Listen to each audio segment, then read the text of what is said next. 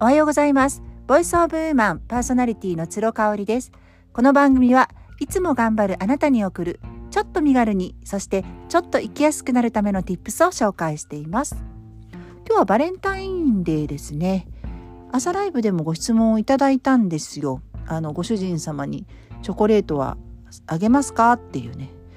うちはね2月が本当にイベント揃いでして、まあ、1月ね年が明けて、まあ、クリスマスがあってお正月があってお年玉あげたりとかして息つく間もなくすぐ節分前に長男の誕生日がありましてで来週はね、えー、主人の53回目の誕生日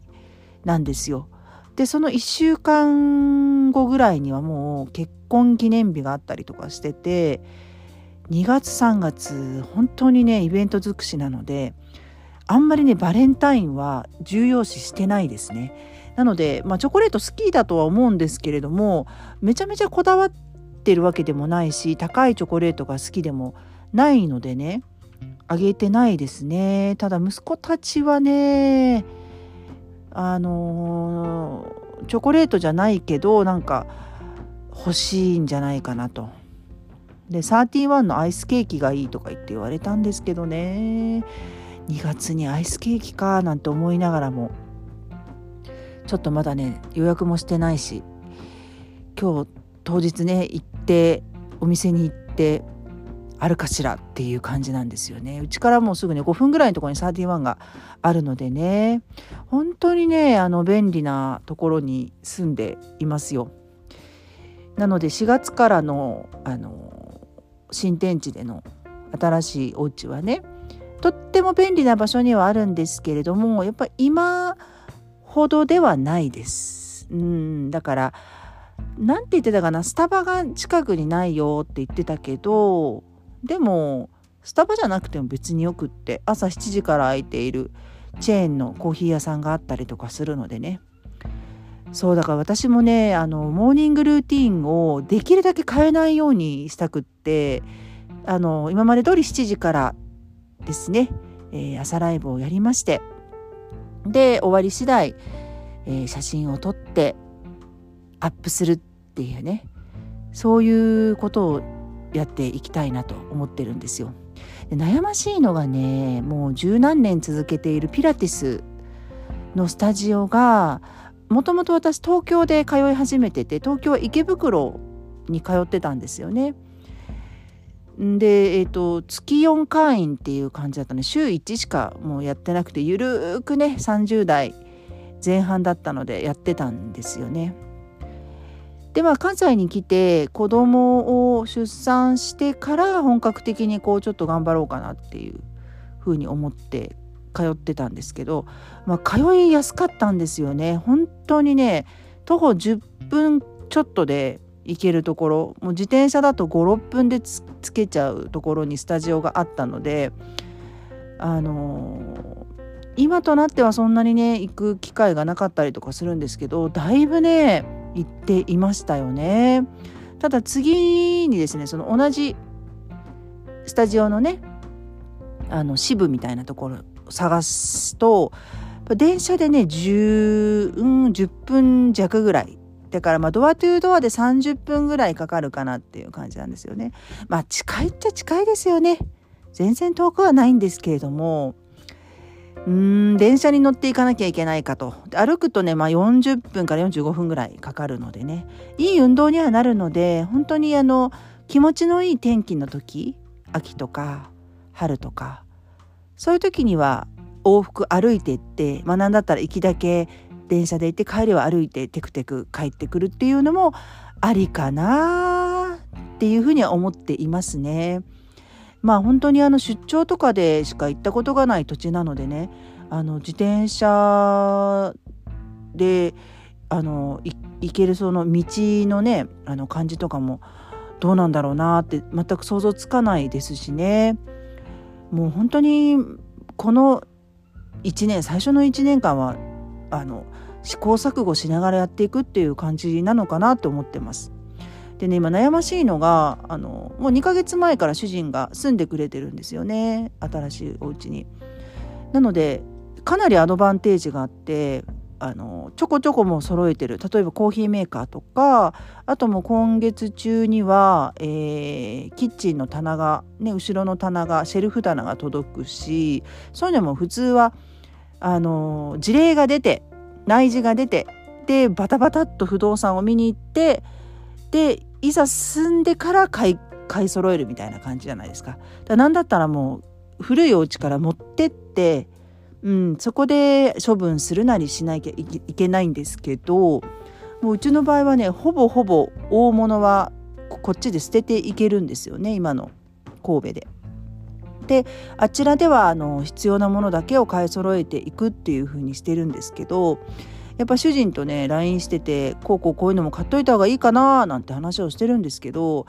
やっぱりねちょっと待とうっていうことに最終的に落ち着くんですよね。もうとにかく物をね増やしたくないっていうのが私も主人も同意見で持ってますのでね。そこはね死守したいんですよね。だからまあこっちから持っていくものあとは、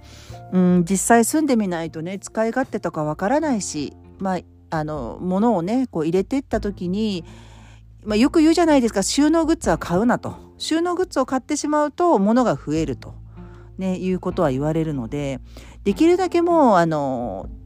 あるものであるところで収納ができるようにしたいなっていうふうに思ってます。でね、えっと、朝ライブ今コーディネートライブやってる場所がね変わるじゃないですか4月から。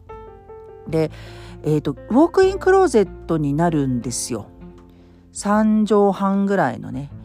あのかなり広いウォークインクローゼットトをあの1個いただけたんでもうそこにですねあの全て入れていく予定です。うんただねここもやっぱこう動線どのどういうふうに作るかとかね今 YouTube を見てねいろいろ研究をしてるんですけどなかなか難しいねなんかこうあんまピンとこなくってあと間取りも全然うちのと違ったりとか実際私もまだ住んでないのでその辺りがねかなりあの微妙な曖昧な感じになっちゃってますけどね。まあまあどうなんでしょうね。ほんとなんかいらないものは全部捨てていくので最初はもう段ボール積み上がった状態で朝ライブしても構わないのかな。それもまたリアルで。でどんどんどんどんね片付いていって綺麗になっていく姿を見ていただくっていうのもなんか良くないですか？あのー当初コーディネートライブってパジャマからスタートしてたんです私のパジャマ姿から。でそれがあまりにも斬新でもうすごい最初びっくりしましたっていうご意見を頂いててね。2年前。で最初の3ヶ月ぐらいはねずっとそれでやってたんですよ。うん、ただやっぱりこう今は、えーと、そうなるとやっぱ着替える時間も長くなっちゃったりとかするしね。画面にいない時間が増えちゃうからやっていないと。うん、ただあの頃がすごく懐かしくてねたまにはあれをやってくださいなんていうリクエストもありがたいことに頂いたりなんかしてねうんまあいろいろ試行錯誤して私もやっていきたいなっていうふうには思っています。主人がねあの、まあ、言ってくれるので本当にその辺りは私も自分の好きなことに集中しつつまた何か新しいことも始めていきたいななんていうふうに思っていましてね。なんかオンラインでね、やりたいなと思ってるんですよね。セミナー形式になるのか、なんかオンラインサロン的なコミュニティ系になるのかわからないんですけどね。あの、私が何かを発信するっていうよりかは、場所の提供をオンライン上でしたいなと思ってるんですよ。うん、だからまあこの番組のコンセプトでもありますね。いつも頑張る皆さんね聞いてくださる皆さんが安心してこうマウントを取るわけでもなく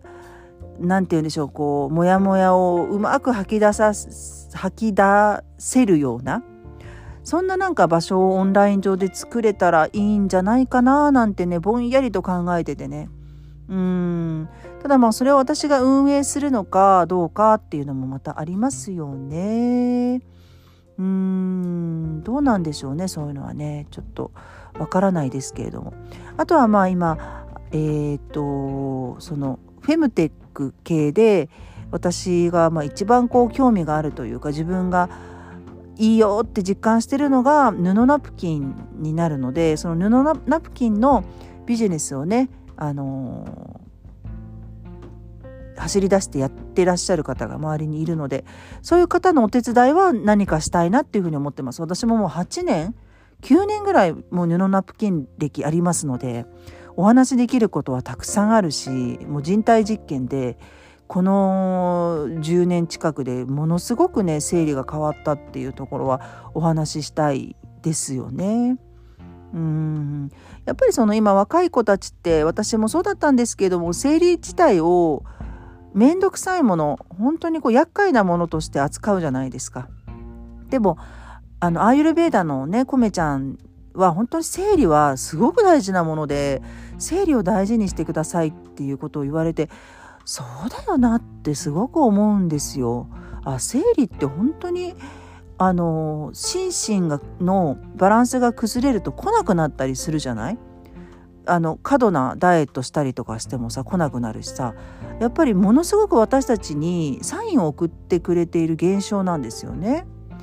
だから生理痛があるっていうのも何かのサインだしもともとはなくて当たり前のものなのに生理痛がひどいっていうことはやっぱり何かしら体に負荷がかかってるっていうことなんですよね。うんなのでその辺りは何かね私ができることがあればどんどんやっていきたいなっていうふうに思っていますね。